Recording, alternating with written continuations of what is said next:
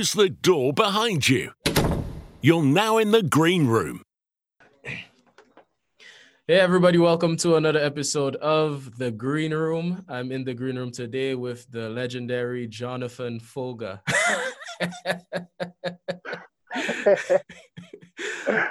ah, nice one. What's going on, boss? I'm here, I'm here, I'm here. Finally, here. yeah, man. Yeah, man. It's a it's a pleasure to have you in the green room with me today.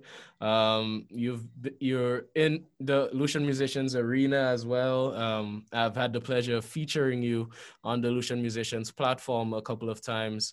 Um, you know, and I must say you're a very talented bassist. I really appreciate your approach to the instrument. Um, I appreciate your sound. Um, and so yeah, I'm really happy and excited about the conversation we're going to ha- be having today. Uh, it's a pleasure to be here, and I always appreciate the support. You guys are amazing. You know, thank so you, it's you. really nice to have a page like that where you can just showcase the talent in the Caribbean because we got a lot of it. So yeah, man, it's it's overflowing, man. Like uh, I tell you every single day because I try to keep a cadence of uh, posting in the mornings and the evenings.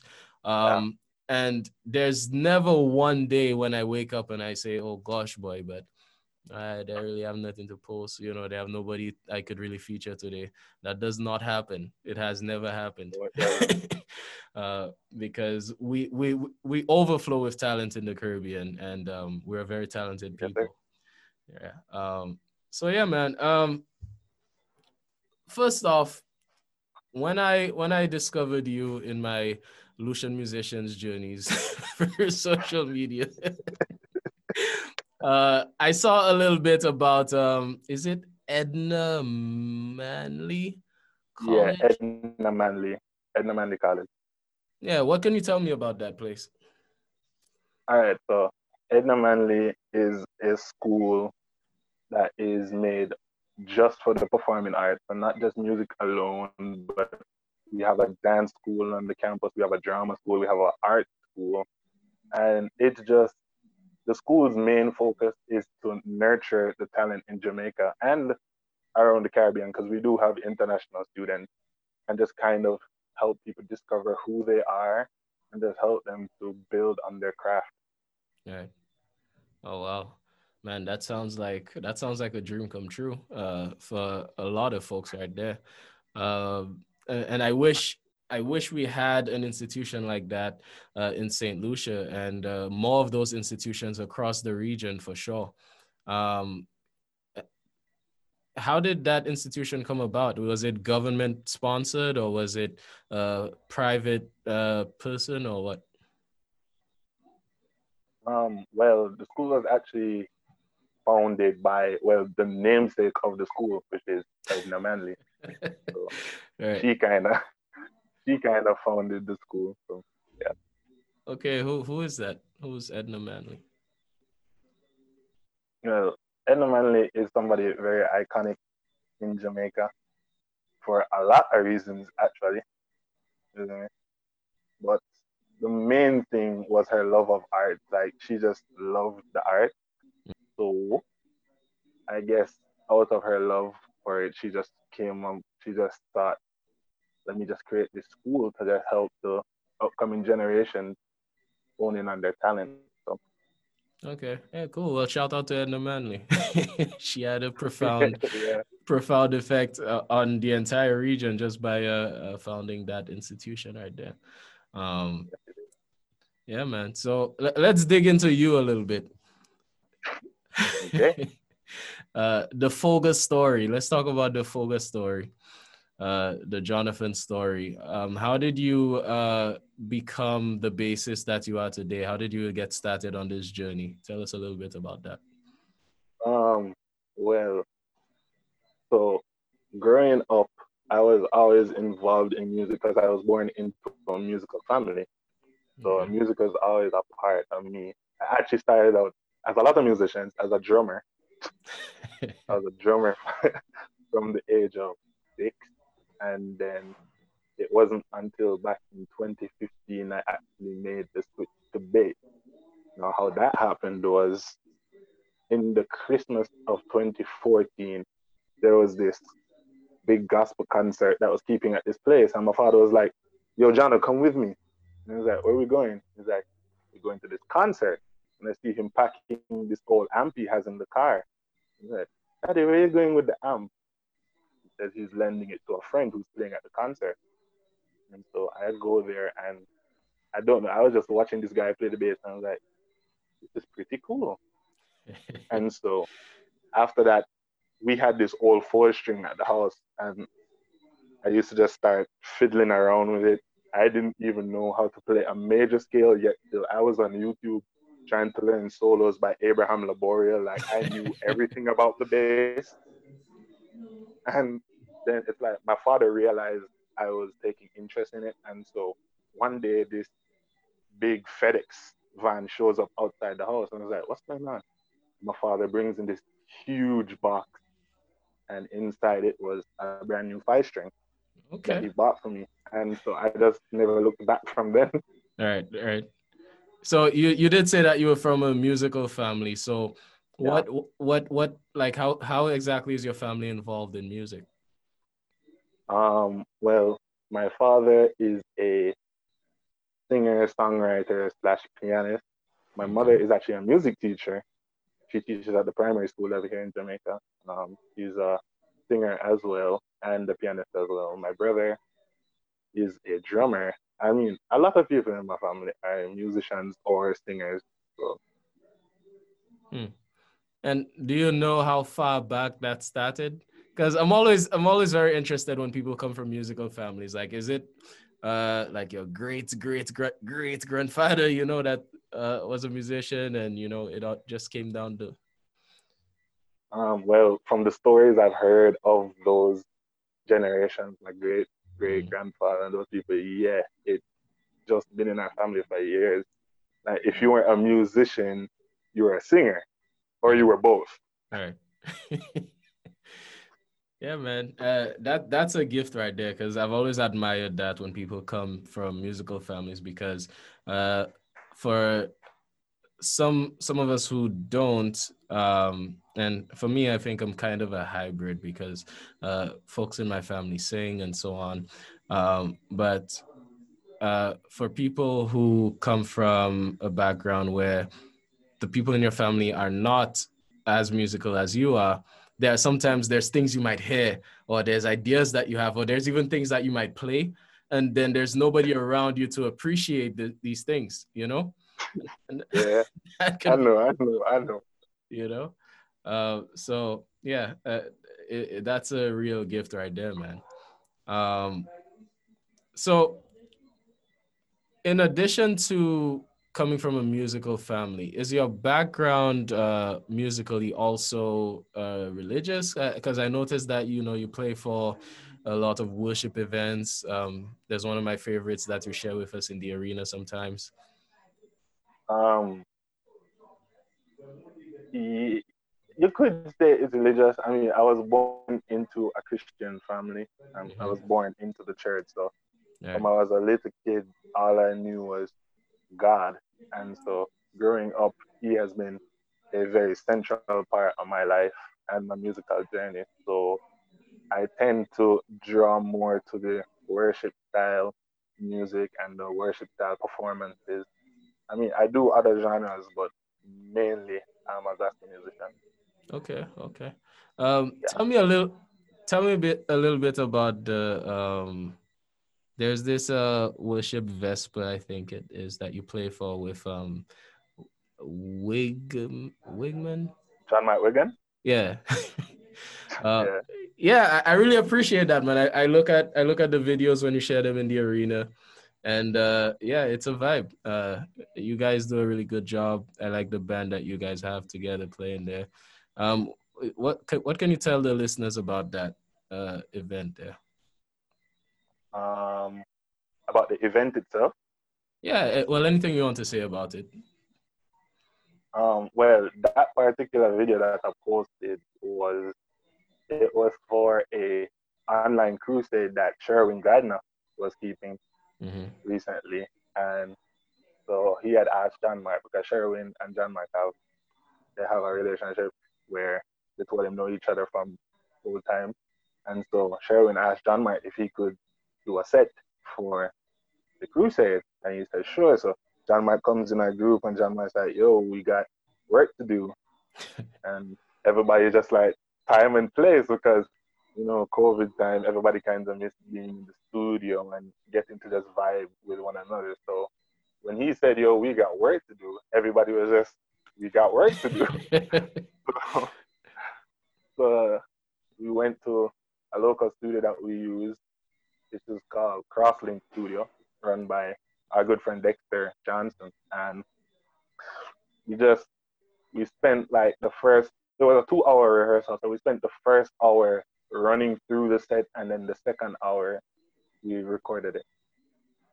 Right. Now you said a local studio that you guys used. Uh, where where are we talking about? What location in Jamaica are we talking about here? Um, that would be in the Kingston, in the Kingston region. For for anybody that knows Kingston, it's in the Crossroads region. Okay. All right. Yeah. Yeah, man. Uh, yeah. So I definitely want to uh, uh, encourage y'all to keep keep uh, keep that content coming. Uh, y'all y'all sound really good. Uh, I'm excited to see where that goes. I actually had a similar idea to do something similar in St. Lucia, which is where I'm based now. Um, and uh, yeah, who knows? We'll see how that goes. It's still just an idea for now. Um, but you know, I, I like to work. Yeah, let's see see if it can happen. Um, right now, I see you holding a bass on your lap. yeah, yeah. I was I was actually practicing, and then the reminder came up on my phone, and I was like, I don't have time to put it up, so I just keep it. Man, man's at work, but grinding. yeah, but but what kind of bass is that? Tell us a little bit about about it. Well, this is my second ever bass.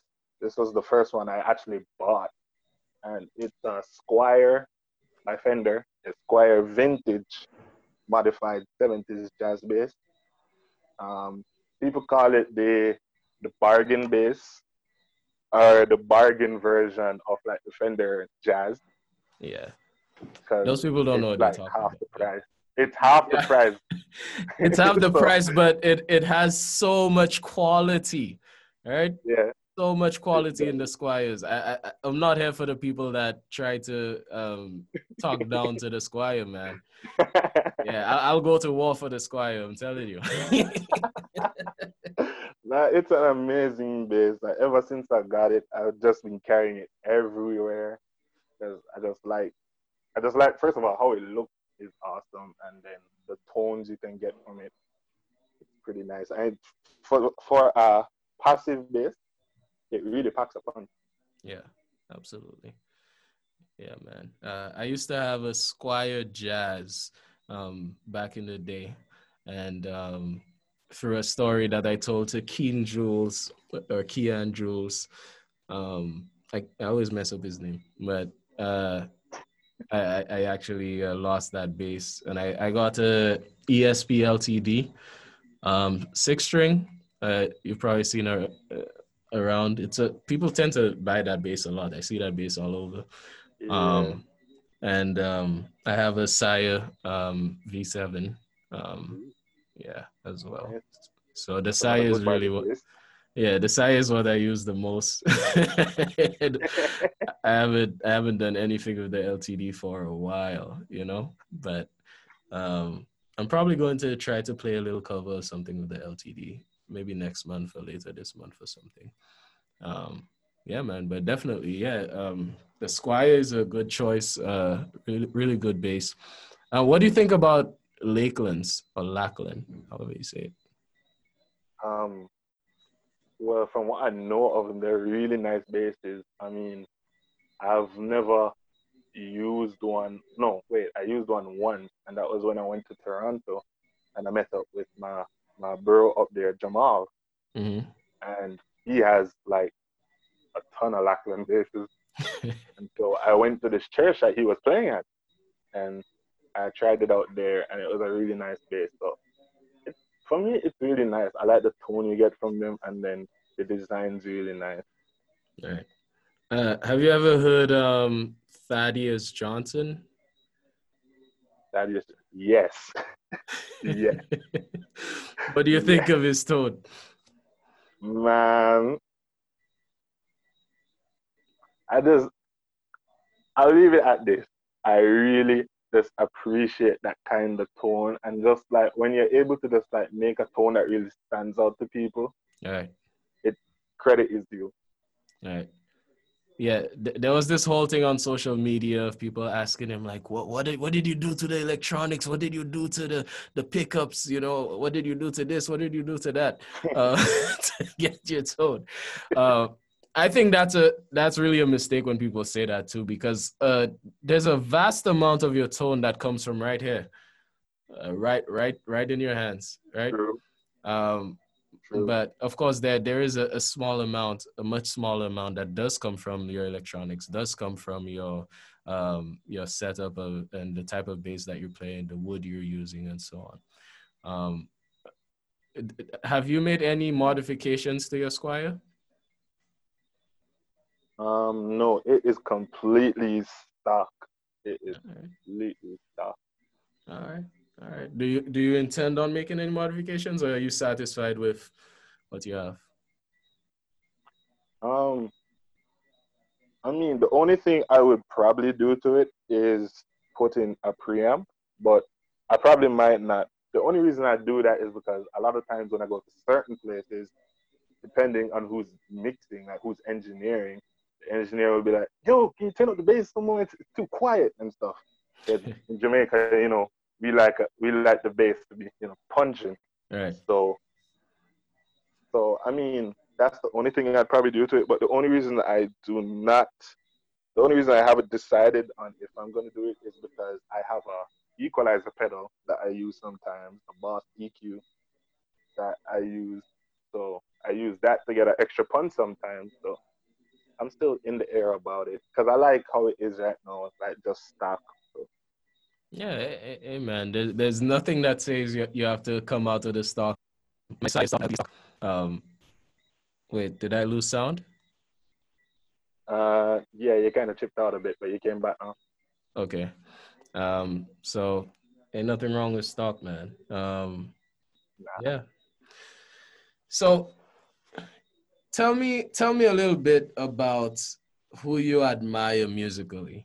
Um, I know because here's the thing. I'll tell you when I when I'm scouting for Lucian musicians, um, I see a lot of uh, content every day. I see a lot of musicians, and there are some names that I see in some random places. Like you'll be looking at somebody all the way in California, you'll be looking at somebody all the way in France, and you'll see some names underneath.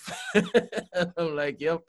Uh, and your name is one of those, man. You you I've seen your name under some musicians that I would not expect you to know, or some people that I know that I didn't know that you knew, and stuff like that. Um, so, who are some people that you admire um, that you'd like to share with us? Um, well, well, as I was telling you earlier, growing when I just started my whole journey, my favorite bass player at that time was Abraham Laboriel. Like he was just the guy, you know, like his his solo in Ancient Days was literally the first thing I learned on bass. Before I even knew how to play a major scale, that was the first thing I learned on bass. And I just always respected him. I just loved how he was just enjoying himself every time he plays. Cause you know Abraham's not a guy to sit still when he's playing. Right. So, I mean, there's him. Um, obviously Vic. You know, Victor, real awesome guy, yeah. real humble guy too, and just full of so much knowledge. And then you have the modern guys too, like you have Frank, you got well, Snoop. Hold on, you, you, for Victor there, you said a real humble guy. The way you were describing it, it kind of sounded like you have met him in person. Have you? Well, I haven't met him in person, but I have been um, blessed enough to sit in a class with him and learn from him um, okay. virtually. Okay. So, yeah. Okay. How was that?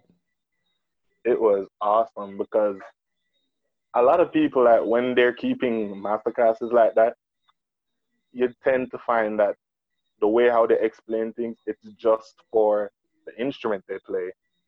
But nah, not with Vic. Like when I looked through the class, there were drummers in there, there were keyboard players in there, there were even vocalists in there, and it's like everybody was getting something from what he was saying because he just had so much knowledge and the way how he shares it with you, it was just incredible. Okay. Yeah, man. Uh, uh, when I was talking to Fia only a month, about two months ago, uh, she said exactly the same thing. Uh, and so uh, you're even adding even further credibility to what she shared with us when she um, told us about um, her experience with Victor as well. Uh, but sorry for cutting cutting your shot. You were mentioning Frank and some other more modern bases as well. Yeah, I was talking about Frank and Snoop and obviously Justin Raines and a few other guys. And then a lot of the I tend to while those guys mean a lot to me, you have a lot of local bass players down here who I really look up to and things. Yeah, guys like who? I know I might not know them personally, but you can give them a shout out. well, for instance, you have people like Carlton Jarrett who plays for our local artist Jermaine Edwards, mm-hmm. and I've, I've, have, I've, heard of Jermaine, yeah. Yeah, and then you have a bass player by the name of Ron Mattison who plays for Kevin Downswell down here. So there's actually a lot of guys. Like if I start naming them, I'd, I'd probably pick up the whole chat. So. they know themselves. all right, all right. Um, yeah, man. And there's this guy who, while you were talking, I just remembered him. He, I think he's the MD, and I might be wrong on whether he is the MD, but he definitely plays for DJ Nicholas or used to play for DJ ah, Nicholas. Carl Gibson. Yeah, yeah, Carl Gibson. Carl Gibson. Yeah, I, I love his approach to the instrument, man. Um, yeah, Kyle Gibson is. A, Kyle's like a Jamaican veteran when it comes to gospel music. All right. Uh, when you say a veteran, what what did he do before? Like, well, there was a time when in Jamaica, like in Jamaica, you can see like when when um like when the generations change over, like one minute you're seeing this band everywhere, and the next minute you're seeing this band everywhere. Kyle Gibson was a part of that band that you would just see at like every gospel show in Jamaica. Every gospel show. You'd just see Kyle Gibson there with his bass, with his team, ready to just knock you out the park with some awesome music. And he inspired a lot of the guys nowadays. Like if you mention Kyle Gibson to a lot of them nowadays bass players in Jamaica, but a lot of the nowadays guys that are into gospel, a lot of them will know who you're talking about. All right. Okay. Yeah, that that that sounds about right because he's a very talented guy. Um, can you tell us a little bit about like what is Jama- the Jamaican music culture like uh, for a musician? Well, what's it like in Jamaica as a musician, uh, a working musician there?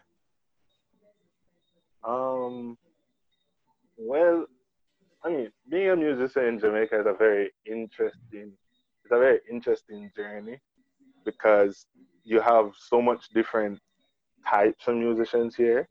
You got, you have obviously the gospel musicians.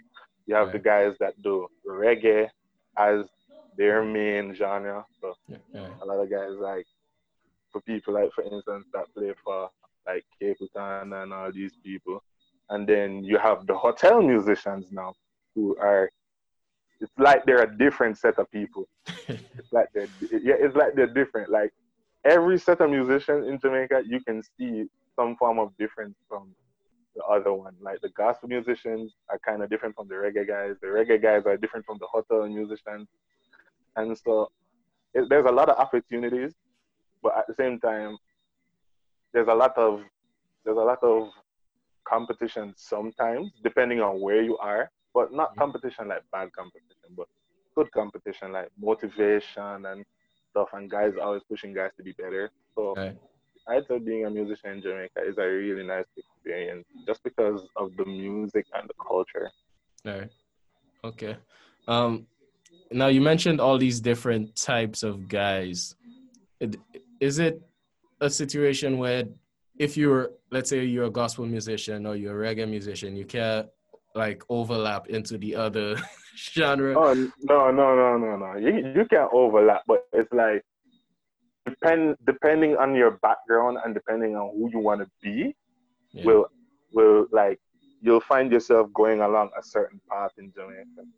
So like for mm-hmm. instance, I'm mainly a gospel musician, but I will do a reggae show every now and then.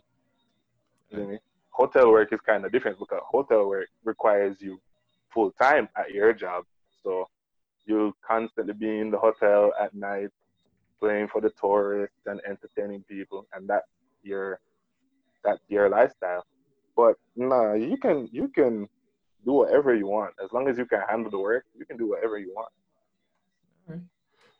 So, what would you say your plans are? I, I know you're saying that you you lean in the gospel direction, but if if I let's imagine I were a genie, right, and I could grant you any wish, and uh, give you exactly what what you want uh, for your career, what what what would that look like for you? We're saying exactly what I want, I'd I'd want to be at a place where you know you have your own studio and but at the same time you're a professional musician in regards to your your touring and stuff because that's my goal. My goal is to get out there, get around the world, mm-hmm. and really spread the name of Jesus mostly because that's what's important to me. Yeah. And just have a good time, you know, meet other musicians from other places, build friendship, build connections, and just help to grow the whole music family. Right. Yeah, that that that sounds really good to me, man. And and I know I know with your work ethic, um, and with your sound, I I see I definitely see that in your future. Uh, I remember earlier in the conversation there you mentioned um, that you were in Canada, um, and uh, you you played uh, with Jamal. Um, was that a tour that you were on there, or were you there for some other? Um, nah, I was there as a tourist. My okay. family, because I have an aunt, she lives in Toronto, and we went up to see her. And it's funny because the church that she goes to, Jamal plays there, so okay, that's where we met up. But nah, I was just there on vacation. Okay, cool. Um, yeah, it's a small world, man, because Jamal plays with my friend Liam as well. Yeah, I know Liam. Did you meet him while you were there? No, I didn't get to meet Liam. Okay. All right. But you just know him from like features and okay. Yeah, man. And it, it's so funny how social media works because it's like you know all these people, but you don't really know them. everybody's connected uh, via this social media thing, but we're also not really connected, you know. So, uh, when it comes to Lucian musicians, I really try my best to push the platform to uh, connect people beyond just the fickle, um, you know, feature on the page, uh, beyond just uh, maybe a like on a post, um, but towards more open discourse and actual connection. Um, and that's that's a work in progress and i'm committed to working in that direction for for for a long time. And that's why we're here. Um we're here. Yeah man. Um did you see kiara's feature this morning?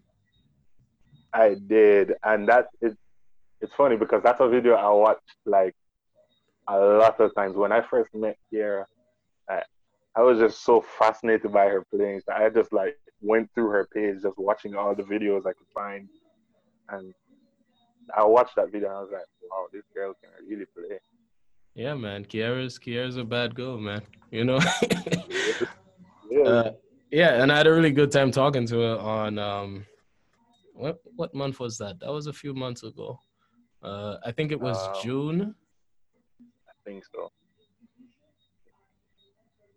yeah, I think it was June or May. Um, we sat down and talked about a lot of stuff, and she's a really cool person.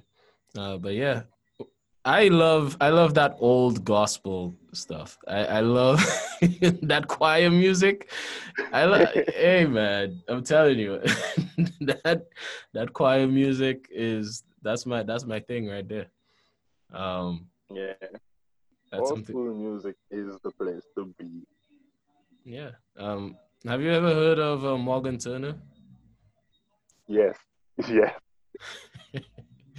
Yeah, so yeah. if you saw if you saw that caption uh, this morning, I, I mentioned that um, he was telling us about the old stuff, right? And um, the way that happened was I was at at, at my college um, where I, I used to play with Liam, as we mentioned earlier, and um, uh, Jonathan Nelson came in um, to yeah play a concert, and T- Turner was playing behind him. And um, after, you know, as musicians would always do, we walk up and, you know, we're just chatting with him, and uh, we just ask him like, "Hey, man, you know, like, what what sort of advice would you?" I think I was the one that asked it because I always have a big mouth, you know. So- I was like, "Hey, man, uh, what what sort of advice would you offer us? Uh, something that we can work on and get better?" And he was like, "Hey, man, just learn the old stuff. Learn, learn the old stuff." Um, and I found that to be good advice because, and I want to get your opinion on this. Sometimes, and I hesitate to say this because this is a very controversial statement here, you know. Sometimes, uh, okay, here we go. sometimes the older stuff is a lot more uh, meaty. It's a lot more challenging than um, the some of the new directions that particularly gospel music is going in.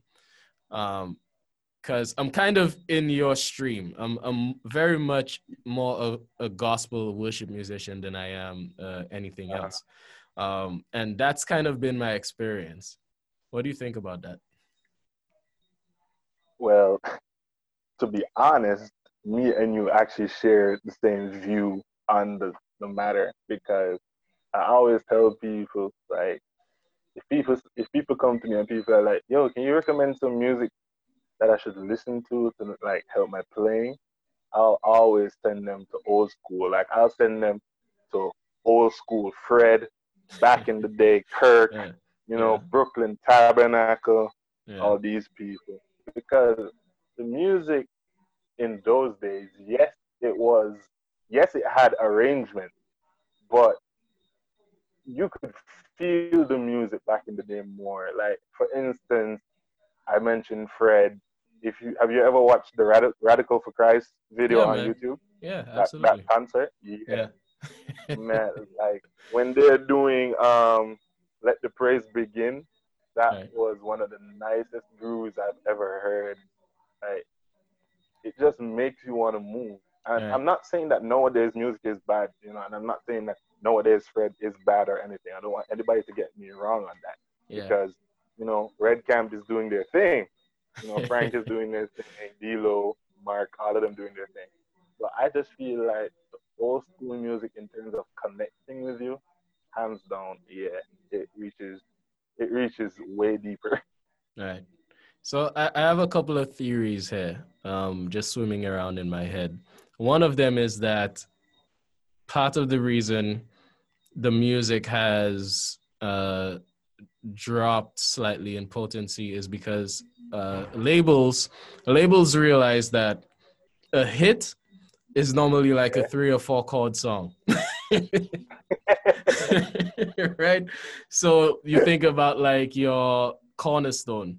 I hope it uh, nothing less.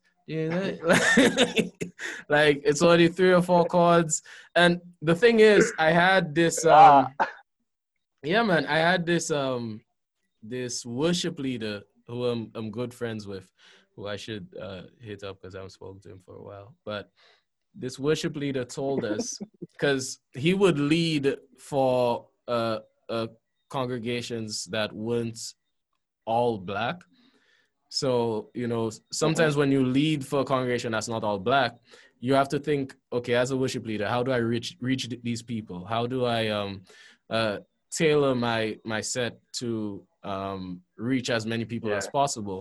And he was saying that a lot of the times w- when you lead in that kind of space, uh, a lot of the times people who are not from the Black, Caribbean, African, American um, background, they just don't know how to sing some of the songs. Like some things that you see as simple because you're so familiar with that, those kinds of melodies, uh, some of the other folks can't really follow that, you know? And so Mhm. I see a, a lot of new gospel music, which I like um, a lot, um, following that kind of trend. What do you think? Um, well, I mean, it's a good thing because it shows that while while people are coming up with all these nice, crazy arrangements and stuff, you have the few that they take a page out of the old school book where, you know, as much as we want to make a name for ourselves, we still got to remember, especially in gospel, that the most important part of the song is the message. Right. Now, you could create one of the best arrangements ever, but if at the end of the day, people don't get the message, that song was basically a waste of time All right. because the lyrics, and I know it's it's controversial because a lot of musicians are like, "Well, how can you say that? Like, we're not important." But it's I'm being honest. Yeah. In a song, the lyrics are the most important thing. Yeah. Musicians are made to accompany the singer and help to enhance the experience. Right. Yeah, the way I see it is kind of like uh, a musician being the vehicle and the delivery driver. Yeah. and, and and what we're doing is the, delivering the lyrics um, to um, to the, the person's uh, mind and heart and soul, you know. Um, but you know, at the end of the day, what we really are is delivery people, you know, and so we have to have something good and something nice to deliver, right? Yeah, because I mean, if you're you're delivering a pizza, you just want to get the pizza from A to B while it's still Right. hot. You don't want to collect the pizza and then you're in the road, you're drag racing this guy, you're doing some donuts over there, Right. um, you're drifting around the corners, and then when you reach there, the pizza's cold. yeah, You know, exactly. like that's our job. Our job is to get the message to the people in a way that they can enjoy what they're hearing, but at the same time, they can be impacted by the message of the song. And it's Right. not just for gospel; it's for music in general. Every Absolutely. song has a message. Yeah, man. And um, yeah, uh, I I didn't think about the delivery analogy too much before I said it, but I really like it. You know. yeah, man. Because it's true, and the thing is, it's a great way to get younger musicians or musicians who are more inexperienced to understand um, their role um, and in doing so really enhance their craft. Because very often you'll find okay let's say at the end of a, a worship song right um, where the energy has dropped um, and it's kind of more of a meditative space right where people are you know thinking or you know exhorting and and, and you know uh more inexperienced musician or a musician who doesn't understand the concept of delivery might see a space. yeah you, you see a little space and you're like yeah boy i know a lick that would just fit so well in that, in that space. And it takes some maturity to just say you know what? Uh, that nick that, that lick is not needed there. It, it does not help you deliver your message in that moment. You understand? So yeah man remember folks Um, yeah be a good um, be a good delivery driver that's all we're saying yeah. I mean, yeah, you basically summed it up there. I mean, a lot of people down here, when they come to me and like, they're saying, yo, I rate you playing and stuff. I'm saying, thanks. But, I mean, I didn't really do much. And that's the key to why you like it. Because a lot of people is like, yo, where you get all these crazy ideas and I've like I've leveled with them a lot of times and I've said really and truly I don't have as much ideas as you think. What I have is placement.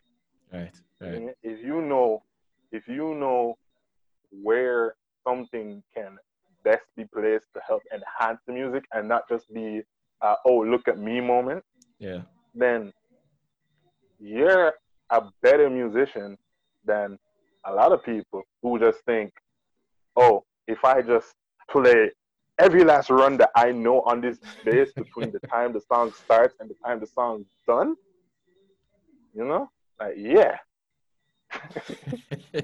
yeah let me give you a story right because this is funny to me. What you just said made me remember this. Um, I was playing somewhere um, with some guys, right? I'm not going to give any details, so nobody uh-huh. nobody knows what they're talking about. uh, yeah, so I played somewhere with some guys, and um, a guitarist uh, was playing with us, and he had a solo in there, right? And he comes in, and you know the the the atmosphere in worship there wasn't it wasn't really people weren't really connecting, right? And so there was a part of the song where he had a solo, and this guy was extremely talented, right? And like very, very talented, one of the best guitarists I've ever met. And um, this guy comes in and he cranks his overdrive and he, and he just lays into his solo, you know, and just blazes the solo. And then after the yeah. solo and the whole thing, you know, nobody really reacted you know, he did this all the crowd was like, okay, all right, cool, that's that's nice. And after you know we get back into the green room area or whatever, and the man tell us, yeah, you know, I don't understand. Nobody react reacted to my solo. the thing is, it's not about it's not about that, man. It, it's that's not what it's, it's about. It's about the delivery. It's, it's about the, the placement, reading the space that you're in. You know. It's not. That's where a lot of musicians go wrong. Like they're focusing on the wrong things when it comes to what they should be focusing on while they're playing. Like they're vo- they're focusing on crowd reaction. They're focusing on oh that big musician's over there at side stage watching me. Got to make a good impression, you know, so that when I come off the stage, you'll be, you know, you got some talent, youngster, and thing, and yeah, yeah, yeah. Uh, because I've, I've, I've helped a lot of people because a lot of people have come to me for my advice, and I have told them, yo, the best thing you can do is, I, I don't tell them to necessarily play for yourself, but think about the music and think about what you're what you're adding to the music when you're playing. Don't just don't play to impress, play to enhance. Right. That's what that's like my main thing. That's my whole motto. Like I don't play to impress. I played end hand. I want at the end of the day, you can come to me same way and say, yo, I liked your playing and I love what it did for the song. Cause that's when I feel best. Not when somebody comes and says, yo, I like that run or yo, I like when you, when you were doing that slap and pluck part. But nah, I like to hear when people come and say, I like what you did and I like how it helped the music because that means they're listening to everything and right. not just you. Right, right. Yeah, absolutely, man. And, and I definitely concur with that. Um, I know you mentioned earlier that what you have more than anything else is placement. How would you say you you developed that placement, and also how would you encourage people to develop placement? Where does that come from? Well, my placement comes from, but really, really and truly, my placement comes from my father, being mm. that when I was growing up. I was one of the wildest dudes ever. you know, like I was, you know, and on my musical journey, my father he taught to me a lot, and he taught me that, you know, it's not it's nice when you can play all those things, but it's not just about you. You need to think about the music. And so I I started to because I love my father, you know, like I respect my father. He's a great musician, and he really motivates me. He's one of my biggest inspirations. And so I really took that to heart. So ever since then, I've always just been looking at my music like, all right, I'm here tracking the songs. and I'm saying, all right, the song's going this way, and especially if it's a worship song, like you can feel when the emotions are changing and stuff, and you gotta say, all right, I know this idea can help carry the music to where it's going. Right. So it's all about it's all about that mentality. Like placement comes with mentality. Like you have to train your brain to be disciplined enough to analyze music, not just play it, but analyze it and figure out what fits best. Because you can have a run that fits, but it's different when you have a run that fits properly. Yeah.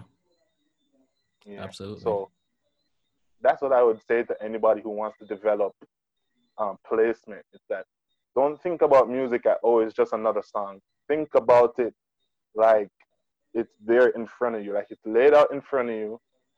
Like it's that old game you used to play as a kid where you have the little cutout shapes and you have the shapes and you need to put them in place. Yeah, think about it like that. You're trying Yeah. to finish the puzzle. Yeah, you're trying to to make the puzzle make as much sense as possible, right? Uh, With the pieces that you add. That's it. Yeah. Okay. Yeah. That's a really good answer, man. Um, so before we wrap up, um, do you have any questions for me? Um, when you coming to Jamaica? man, uh, uh, let me tell you something. One of these days, it's going to happen for sure. Um, once all this COVID stuff uh, gets out of the way, and you know, man. I really I'm I'm looking forward to to uh, ways that you know uh, we can collaborate across the region. You know, and uh, I, I definitely want to visit everywhere in person um, to to facilitate that for sure. Yeah, man. For sure, man. Like I'm just ready for this COVID thing to be over because a lot of I wanted to meet a lot of people. Like I've I wanted to come to St. Lucia and meet a lot of you guys. I wanted to go to um, the Virgin Islands. I wanted to meet Thea. Oh yeah.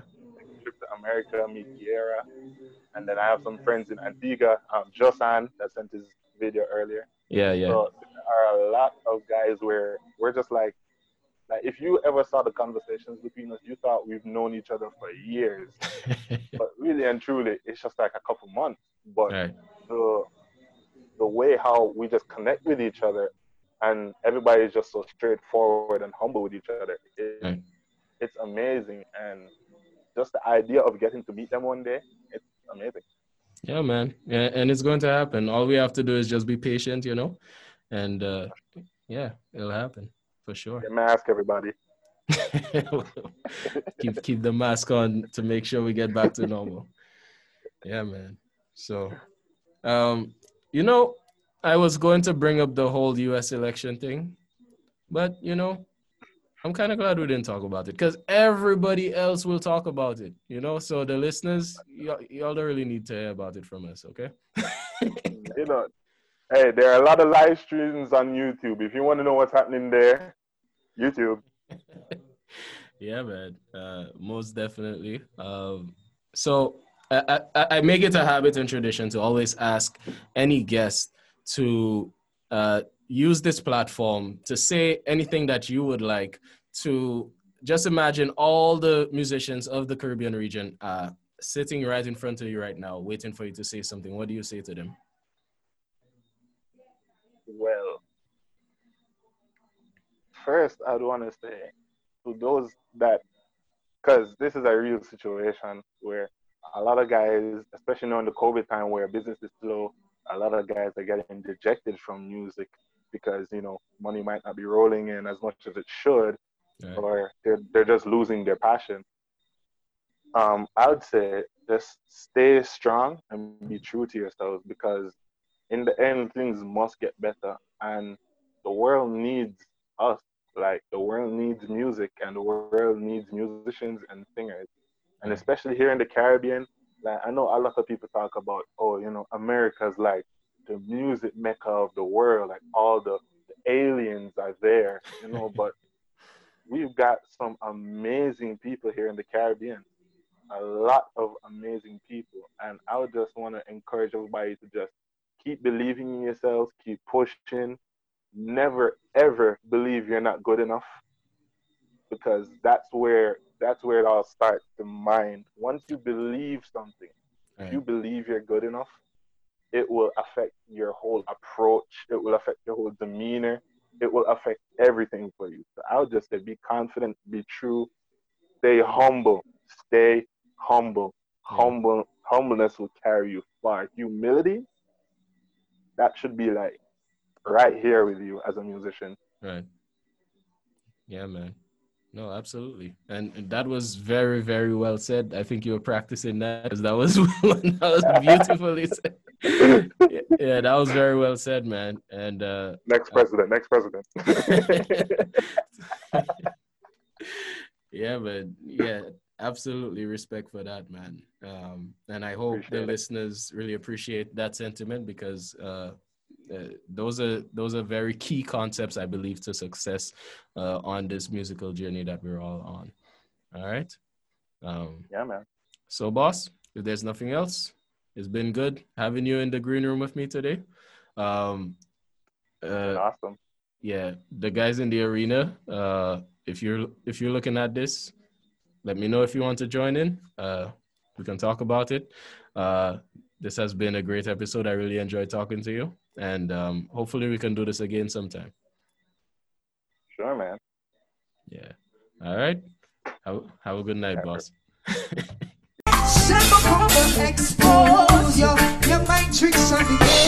Addictions and with dumb your mind tricks the. Addictions and with dumb Sempre